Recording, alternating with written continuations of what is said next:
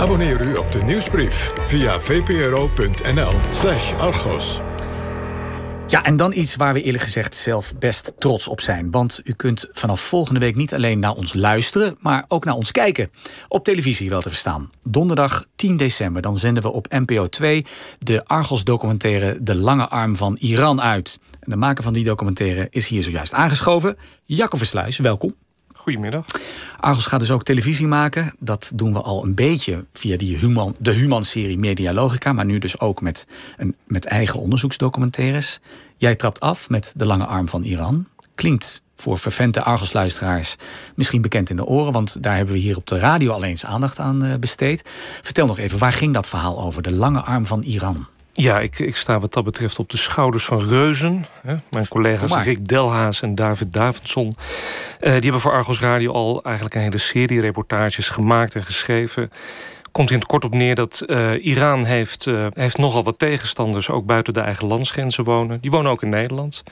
Uh, en wie al te lastig wordt, althans dat is het beeld... die mm -hmm. wordt bedreigd, geïntimideerd... en in een enkel geval om het leven gebracht. En daarvan zijn in Nederland twee gevallen bekend... Uh, meneer Motamet, ooit in Almere voor zijn woning doodgeschoten. En twee jaar later was meneer Nissi aan de beurt. Dat gebeurde in Den Haag. Of Iran, zeg ik meteen even bij als een soort van disclaimer... daar daadwerkelijk achter heeft gezeten, uh, dat weten we niet. De AIVD zegt, en ik citeer letterlijk... sterke aanwijzingen te hebben. Hm. Gezegd moet wel worden wat die aanwijzingen zijn. Dat is nooit bekendgemaakt.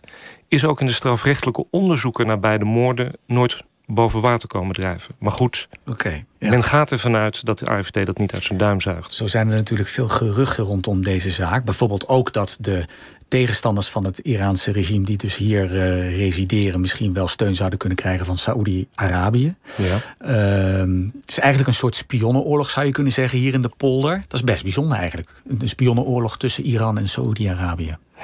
Uh, ja, of het, het, het, flauwe antwoord is of het bijzonder is. Het is natuurlijk bij weten uitstek, niet, hè? precies, is bij uitstek een onderwerp waarvan we niet weten wat we niet weten. Uh, maar dat het zo openlijk gebeurt, dat we er kennis van hebben en ook een beetje de manier waarop, uh, dat is wel bijzonder. Zo ja. vaak komen dit soort verhalen niet naar boven. En hoe heb je dat aangepakt? Want het lijkt me wel lastig om juist bij zo'n onderwerp, spio spionage, om daar mensen voor, voor de camera te krijgen. Is je dat gelukt? Uh, ja. Uh, Hoe? Ik heb, nou, allereerst natuurlijk door dankbaar gebruik te maken van de contacten die er al waren bij, uh, bij de redactie van Argos. Uh, dat komt toch net iets makkelijker binnen. Het grote verschil is wel natuurlijk uh, dat ik, ik heb een televisiecamera. Dus bij mij is het niet alleen een kladblok of een microfoon zoals bij radio. Ja. Maar mensen moeten ook met hun gezicht op de buis. Dat zie je wel aan de documentaire. In die zin dat uh, bijvoorbeeld de dochters van meneer Nissi... Hè, de man die in 2017 is vermoord... die wilden wel meewerken, maar niet herkenbaar. Uh, een andere meneer die wilde niet thuis worden geïnterviewd... op advies van de politie. Uh, en wat ik ook nog nooit heb meegemaakt... is dat een interview was in het Arabisch... met een, uh, een Nederlands-Arabische tolk. Ja. En die meneer die tolkt normaal voor de politie en voor de IND. Maar die wil niet dat zijn stem in het interview wordt uitgezonden. Dus dat moeten we opnieuw gaan laten inspreken... omdat hij bang was dat zijn stem herkend zou worden. Dus in die zin merk je wel Ja. dat het een, een, een... Het is een gevoelig dossier. En wat zegt dat dan? L- Zij voelen zich bedreigd dan al? Lopen zij ook daadwerkelijk gevaar hier? Uh, kijk, dat laatste is, is een lastige vraag aan mij om dat te beoordelen. Ja. Feit is uh, dat uh, een flink wat leden van de Iraanse gemeenschap... althans degenen die politiek actief zijn, hè, dat moet ik er wel bij zeggen... Ja. niet iedere uh, Nederlandse Iranier is politiek actief... of maakt zich als zodanig bekend. Mm -hmm. Maar degenen die wat meer geprofileerd zijn, om het zo te zeggen... daar hoor je heel vaak verhalen over telefoontjes... Uh, uh, eigen tegen de ramen, uh, bedreigd voelen. En waar dan de grens zit tussen ja, dreiging ervaren... en dat er ook daadwerkelijk wat aan de hand is... die grens is heel lastig Ze te staan trekken. wel in het vizier. Misschien. Zo ervaren ze het op Ja. zijn minst. En er zijn natuurlijk ook een aantal gevallen bekend... waar je ervan uit mag gaan dat het ook daadwerkelijk Iran was... dat daarachter zat. Ja. Ja. Um, het is natuurlijk best bizar dat Iran zo ver gaat op Nederlandse bodem. Twee moorden mogelijk, mogelijk met, met, met, met een rol van Iran, van de Iraanse overheid. Ik uh, kan me voorstellen dat dat in Den Haag althans tot grote beroering leidt. Wat, wat doet de Nederlandse overheid hieraan om dit, om dit tegen te gaan? Nou, die beroering, ehm, eh, hoe gek het misschien ook klinkt... die is heel lang uitgebleven. Uh, zonder meteen het hele verhaal te gaan vertellen. Maar meneer Motormet bijvoorbeeld is een man met een verleden. Daarvoor weten we inmiddels dat hij eigenlijk helemaal geen Motormet heette. Maar dat hij zelf uh, begin jaren 80 in Iran een bomaanslag heeft gepleegd. Waar tientallen doden bij zijn gevallen. Dat was op dag één van het politieonderzoek was dat al bekend bij de recherche. Dat heeft namelijk zijn weduwe hen zelf verteld. Hmm toenmalige politieke leiding van justitie is daarover geïnformeerd. Toch heeft het drie jaar geduurd voordat het parool onthulde wie die man werkelijk was. En dat is eigenlijk een beetje patroon. Het blijft heel lang stil. En het heeft alles te maken met een, een groter politiek belang wat boven al die dossiers uh, zweeft. En dat is de nucleaire deal. Kijk, je mag geen mensen vermoorden in Nederland als Iran. Uh, dat, dat, mag niemand.